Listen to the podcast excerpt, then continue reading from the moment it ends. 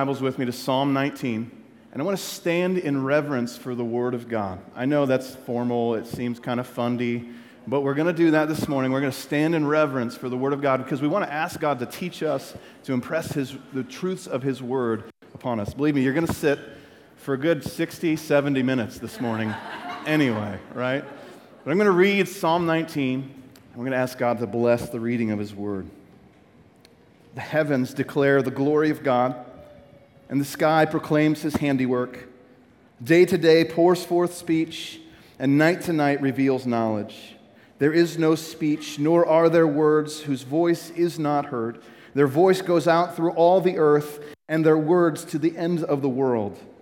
In them he has set a tent for the sun, which comes out like a bridegroom leaving his chamber, and like a strong man runs its course with joy.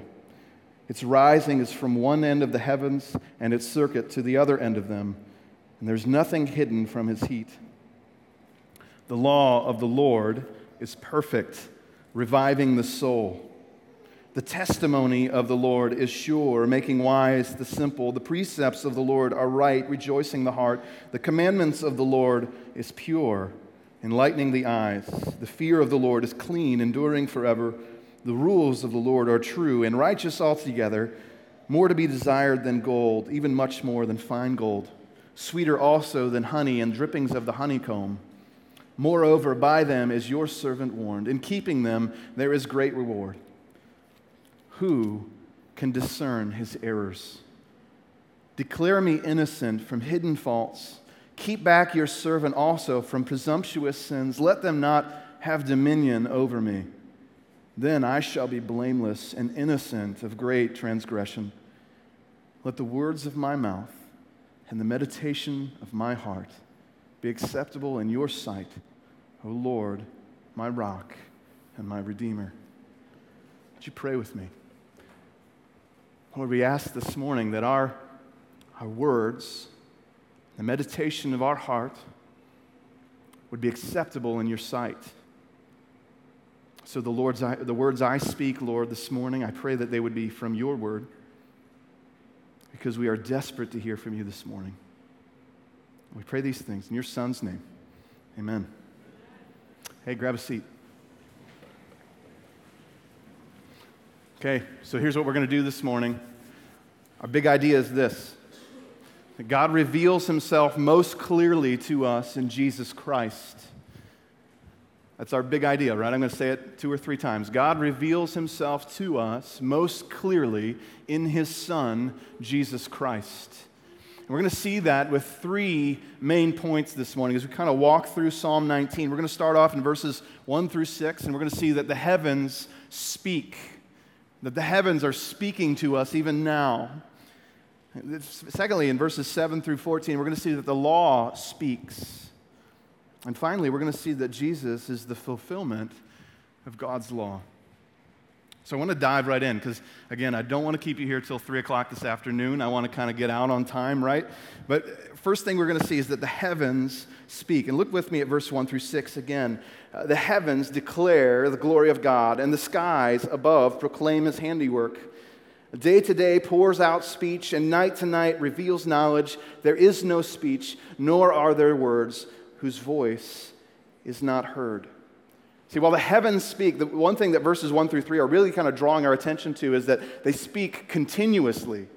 That they speak continuously. See, uh, David cites that the heavens declare God's glory and his knowledge, his glory in verse 1 and his knowledge in verse 2. And so, how do the, how do the skies, in particular, kind of show us those two things? And we don't want to get too far down into this and get into the nitty gritty of exactly how creation works. But God shows his power to us in the skies. Now, let me ask you have you ever noticed that big flaming ball of fire that moves across the sky every day, right?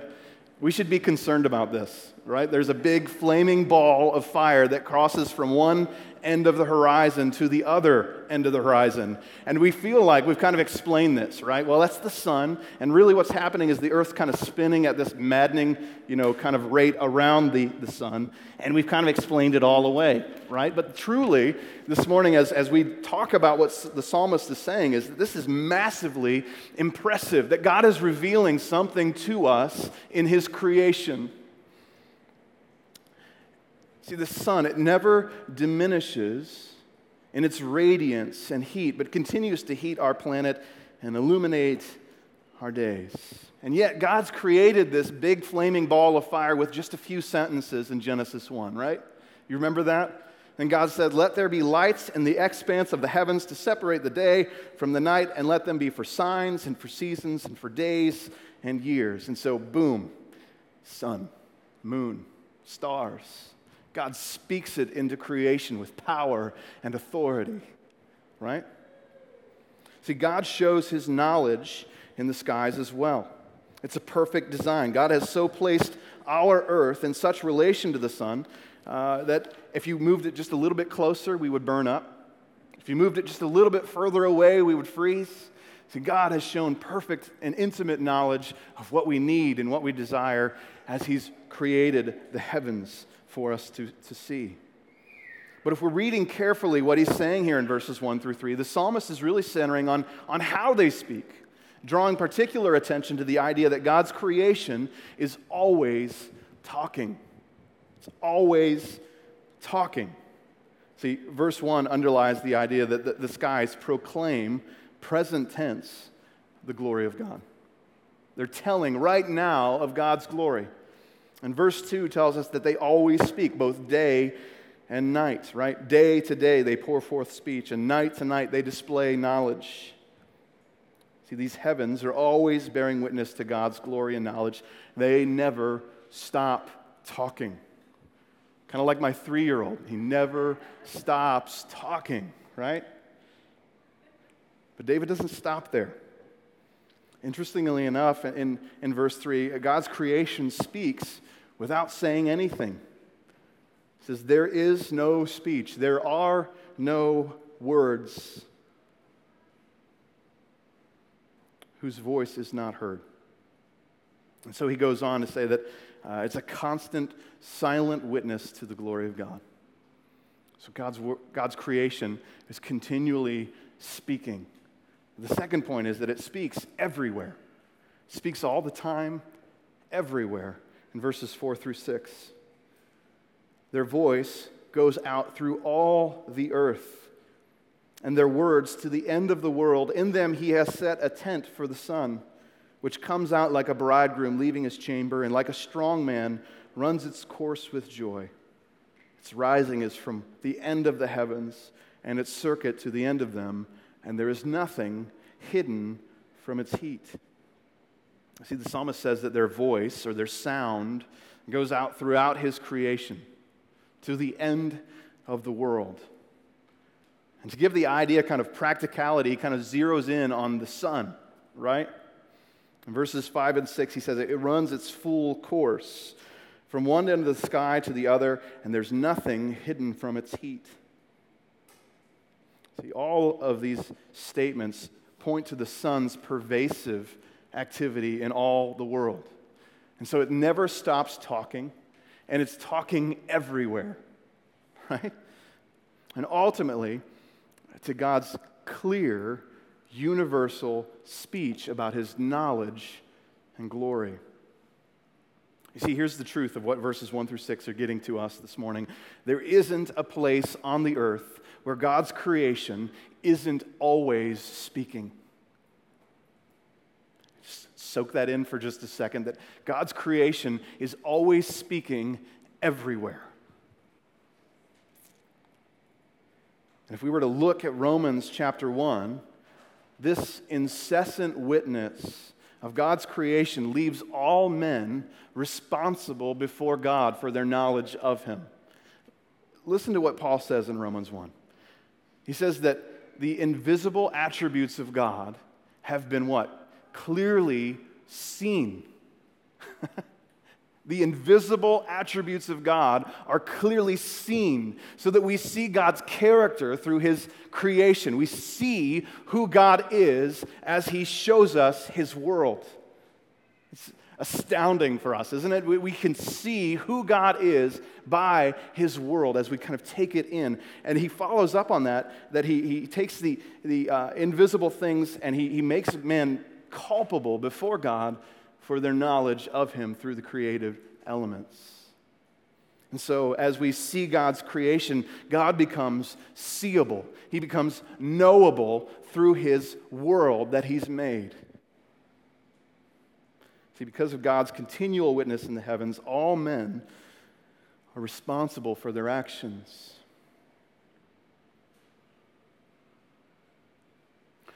This is what's going on right now, right? So, contemporary society, we have this notion that, that, that science has kind of stripped away all of our miracles, right? Like we can explain how the sun works. Well, it's fusion, dummy, right? That's what we say. We kind of, we kind of let science strip away all of our miracles. And that is to say that if, if we can explain some kind of phenomena that we see or observe in our world, that we really don't have to ask, ask the question, why is it there? its mystery is removed. The psalmist kind of dives in this morning and he doesn't want to ask how, he wants to ask why. Why has God put us in the midst of this creation? You see, the psalmist cuts much deeper, and namely to tell the world of, of who God is in his glory and knowledge.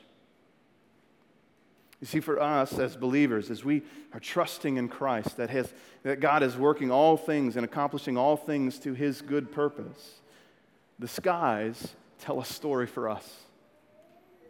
Like Abraham looked up into the night sky in the book of Genesis, and God said, uh, Count the stars if you can, because so shall your descendants be. See, for Abraham, the stars were a story of God's faithfulness and his goodness. And for us who are in Christ, the stars, the skies, are also a story of God's faithfulness and goodness to his people.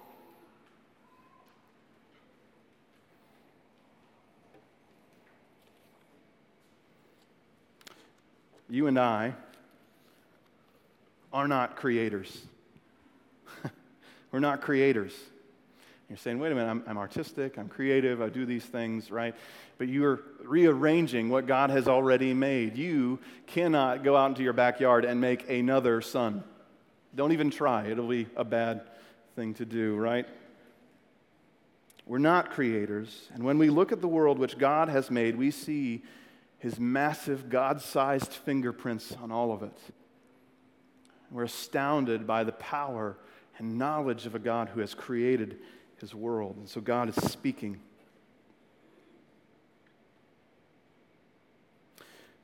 But the psalmist doesn't end there. The psalmist wants to say that there's an even clearer form of communication from God. And in verses 7 through 11, he's going to tell, or 7 through 14, he's going to tell us that the law also speaks. It speaks in verses 7 through 11 to our, our benefit. The law of the Lord is perfect, reviving the soul. The testimony of the Lord is sure, making wise the simple. The precepts of the Lord are right, rejoicing the heart. The commandment of the Lord is pure, enlightening the eyes. The fear of the Lord is clean, enduring forever. The rules of the Lord are true and righteous altogether. More to be desired are they than gold, even much fine gold, sweeter also than honey and drippings of the honeycomb. Moreover, by them is your servant warned. In keeping them, there is great reward. See, while the creation speaks all the time, everywhere of God's glory and knowledge, His law is particularly directive for us. It's here in these verses, verses 7 through 11, that, that David describes the full benefits of God's speech, of God's communication to us. And David lays out a pattern for us to follow the flow of his thought. He starts with a synonym for the law, for God's speech. He uses an adjective and concludes with an effect upon us. So in verse 1, he states that the law of the Lord is perfect, reviving the soul, right? So the law of the Lord is an adjective, it's perfect, and it has this effect to restore the soul. See, God's law is blameless, it has no error in it, and is completely and utterly flawless. And as such, it can revive us. It can kind of bring us to life. Imagine the words of, of Jesus when he calls Lazarus out of the tomb Lazarus, come forth. And immediately it takes effect and draws that dead person out of the tomb and gives him life. That's the law speaking to us, giving us life and regenerating us in God's purpose. Secondly, the testimony of the Lord is sure, making wise the simple in verse 7. God's law is sure, meaning it's trustworthy, right? As such, this law can make even the simplest person wise beyond their natural understanding. You ever think about that? God's law actually makes you wiser? The Proverbs tells us that, that foolishness is bound up in the heart of a child. That naturally our state is to have foolishness, to be kind of rejecting God's authority and rule over us. But the law of God helps turn that tide when it works in its proper function. Verse 8, he says that the precepts of the Lord are right and they rejoice the heart. Let me ask you do, you do you find God's commandments to be joyful? Do you find God's commandments to be joyful or burdensome? Do you think that God's words actually limit your freedom rather than establishing your freedom?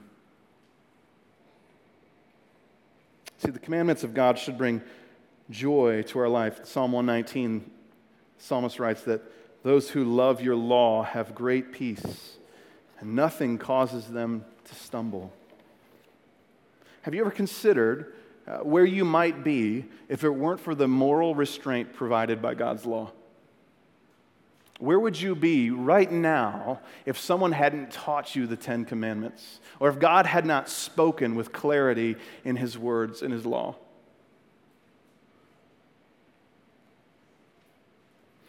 Verse 8 goes on to say, The commandment of the Lord is pure, enlightening the eyes. God's commandment allows us to think with clarity, to picture all of life under God's good, good design as it actually is. Verse 9 tells us that the fear of the Lord is clean so that it endures forever. God promises that the heavens and earth will pass away, but my words will not pass away. God's words endure forever.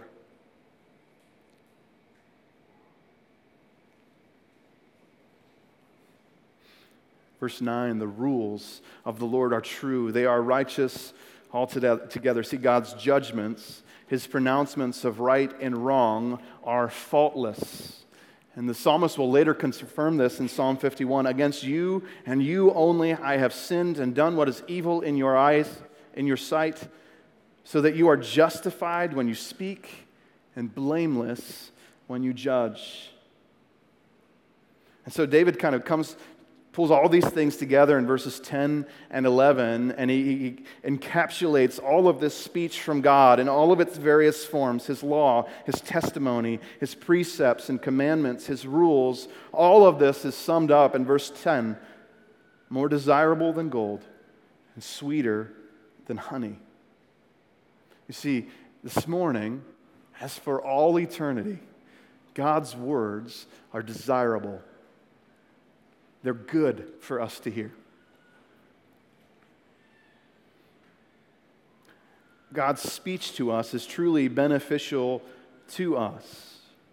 And it's good for us to pause and just think for a second and say, what if God had never spoken?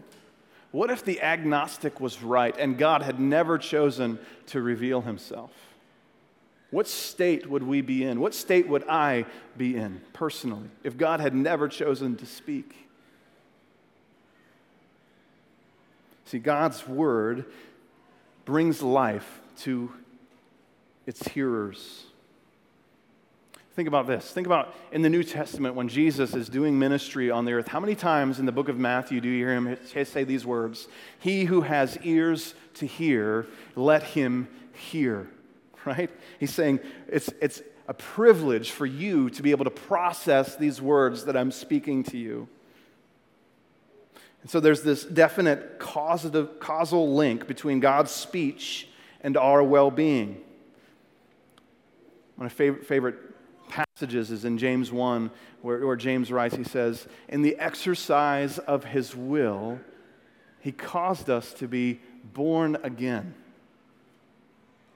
In the exercise of his will, he brought us, excuse me, I, I misquoted it. He brought us forth, right? Kind of like Lazarus from the tomb. He calls us forth out of our death into life. How does he do that? By the word of truth. God uses His Word to create us, to kind of recreate us in His image, to make us new in Christ. John 5 24, truly, truly, I say to you, he who hears my word and believes him who sent me has eternal life. Finally, John 6 68, when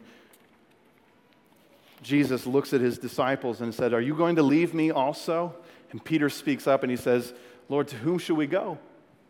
You have the words of eternal life. See, God's words give us life.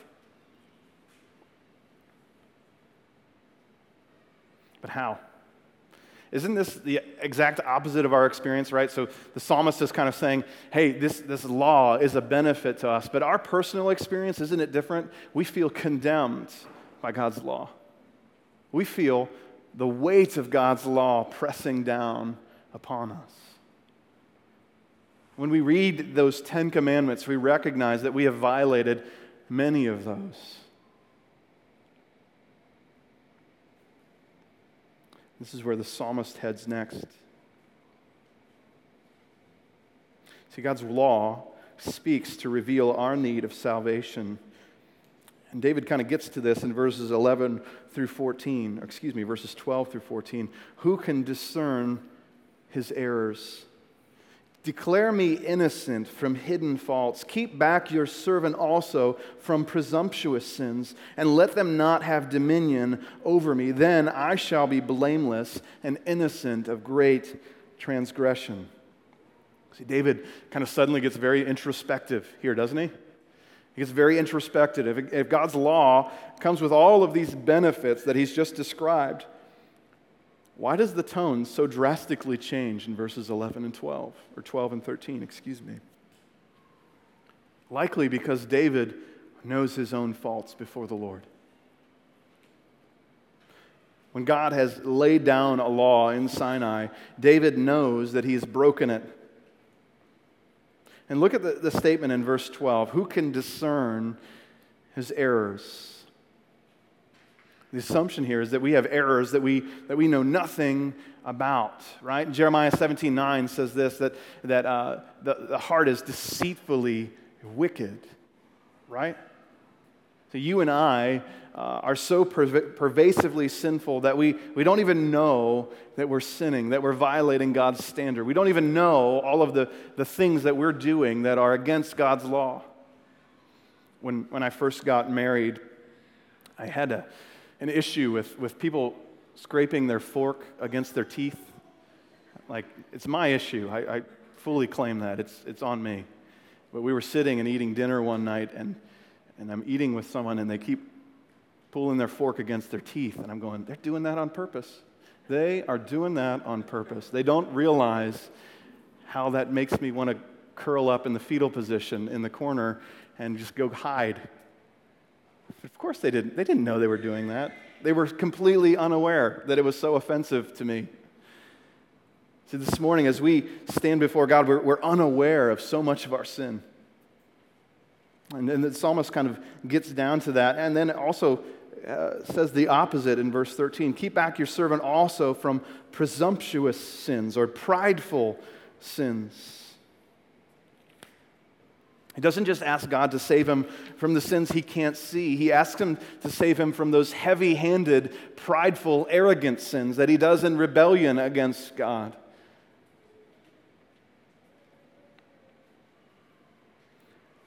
So the psalmist cries out for God's mercy to be acquitted of his hidden faults, to be innocent of his great transgression. And it all kind of culminates in verse 14 where, where the psalmist looks back and he says, And Lord, help me, help me not to, to be a person of, of loose words or, or sinful inward thoughts. Allow my heart and my words to, to be honoring and pleasing before you.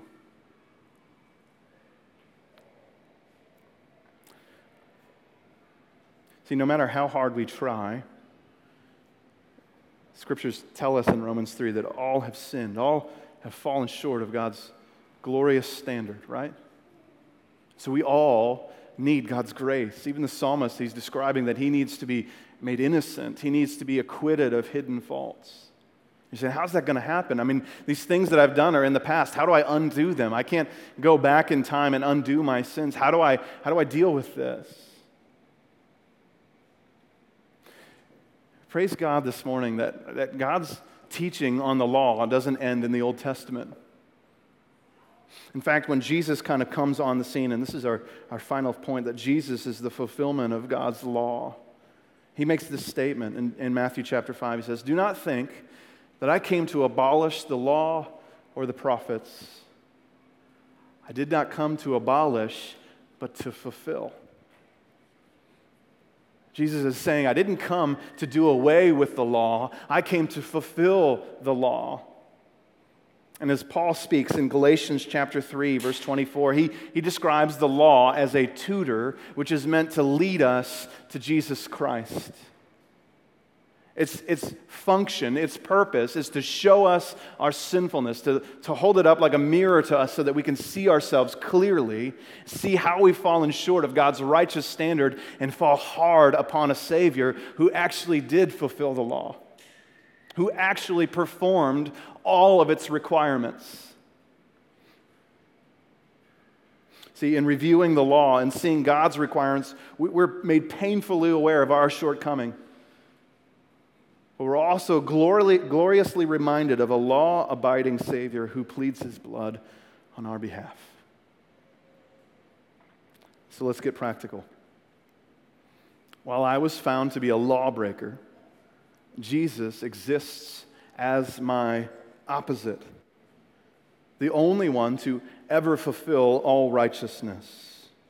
When I was found to be a liar, to bear false witness, Christ was completely truthful.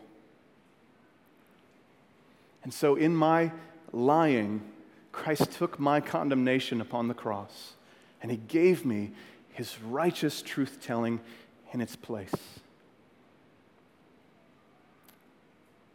If I was found to be disobedient to my parents or dishonoring to my parents, Christ lived in perfect submission to his parents so that in the place of my disobedience and dishonoring to those who raised me, God has given me the righteousness of Christ in its place. If I was found to be adulterous before God,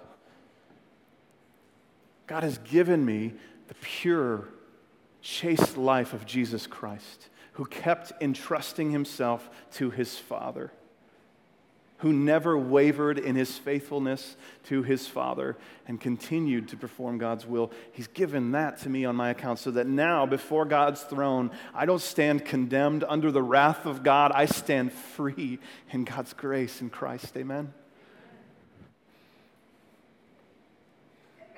See, God's law exists as a photographic negative of Jesus Christ. And as the law tells you, don't, don't, don't, Christ truly didn't. And so we have, as God's law lays out commandment after commandment after commandment, it shows us a form of who Christ was until he finally came on the scene and showed us exactly what God the Father was all about.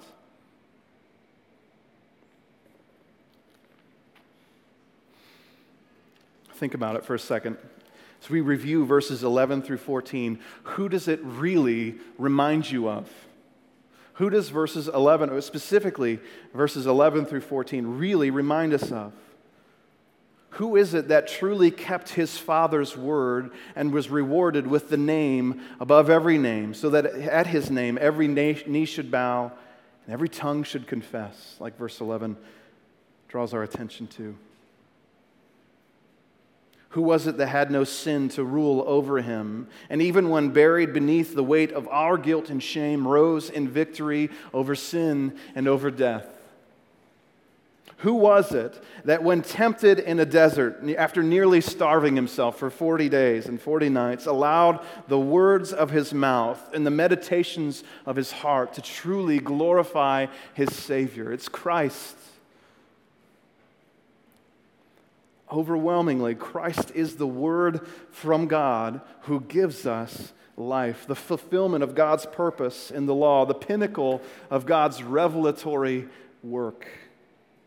More beautiful than any sunset, more vast and unsearched than any horizon, He is our true and final Word from God such that when Thomas says, Show us the Father, Jesus looks back with him without his tongue in his cheek and with a completely straight face and says, If you've seen me, you have seen the Father.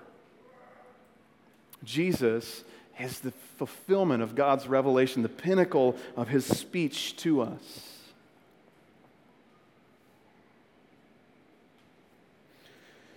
So this morning, we could go a thousand different places, right? Talk about application, applying. What does it mean for God to be the pinnacle of his revelation, to be the finality of his speech to us? Mark Twain, uh, author from a long time ago. Yeah, you guys know who Mark Twain is. Who am I kidding, right? But he used to describe that he would have this dream where the Bible was actually, a huge Bible was on his chest, pressing down against him. He felt like he was being crushed by the Word of God. And so this morning, how do we, how do we reconcile Mark Twain's thoughts of the law of God and what we hear the psalmist saying about the benefits of the law this morning? Let me ask you do you feel guilty? You ever have guilt in your life? Or you've performed something and you're ashamed and embarrassed of what you've done. Kind of eats at you, it gnaws at you. When you think about it, it puts that, that weird, sick feeling in your stomach. You have a hard time sleeping at night. Do you find yourself in regular patterns of sin and remorse without repentance? See, here's the truth of what we've talked about this morning. If we have remorse and guilt that doesn't push us toward the cross, then we're not doing it right. If our guilt and our remorse before the law of God doesn't push us closer to the sweet, kind, loving grace of our Savior, then we're not doing it right. You might find yourself playing the same game that I play, where you find yourself and you, you violated God's standard in some way, you've, you've sinned. And, and what you do is instead of retreating to those sweet disciplines of confession and repentance and restoration, you say, It's too soon. It's too soon. I, I actually need to wallow in my guilt to pay some kind of penance for the wrong that I've committed. You guys are all looking at me like I'm a freak of nature right now. Certainly, we've all done this to some degree. We've tried to pay penance for our sin in all the wrong ways. And the truth of the matter is that as God has revealed himself truly to us this morning, as, as God has shown us everything we need in Christ, we're lacking nothing. There's no missing ingredient for righteousness this morning. And God has paved the way for us to embrace confession, repentance, or turning from that sin, and renewal and restoration as we replay the gospel in our lives. See, we have to start seeing our most recent sin before God as a fresh invitation to enjoy the gift of God's salvation all over again, right? To take that most recent violation of God's will and to flee to the cross and find the sweetness of God's grace yet again. That's what this, the Old Testament writes and says, Your mercies are new every morning. Great is your faithfulness, O God.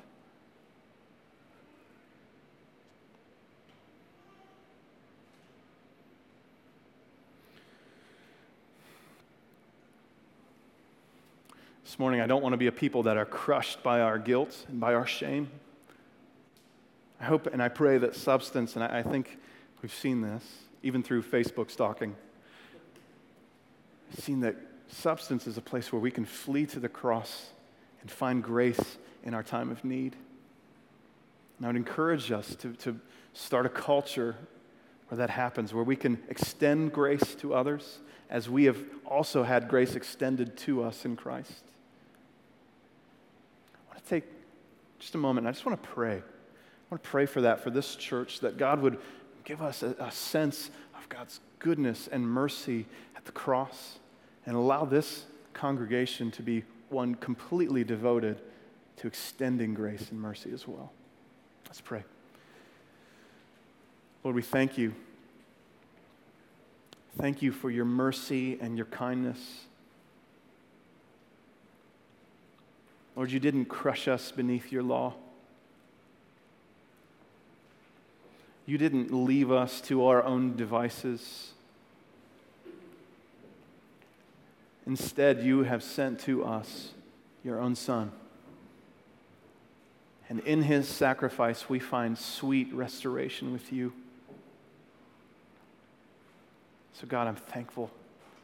Thankful for the grace you've provided for us. And I pray for substance this morning, I pray that it would be a place that clings to the cross, that finds mercy in our lives and extends mercy to others.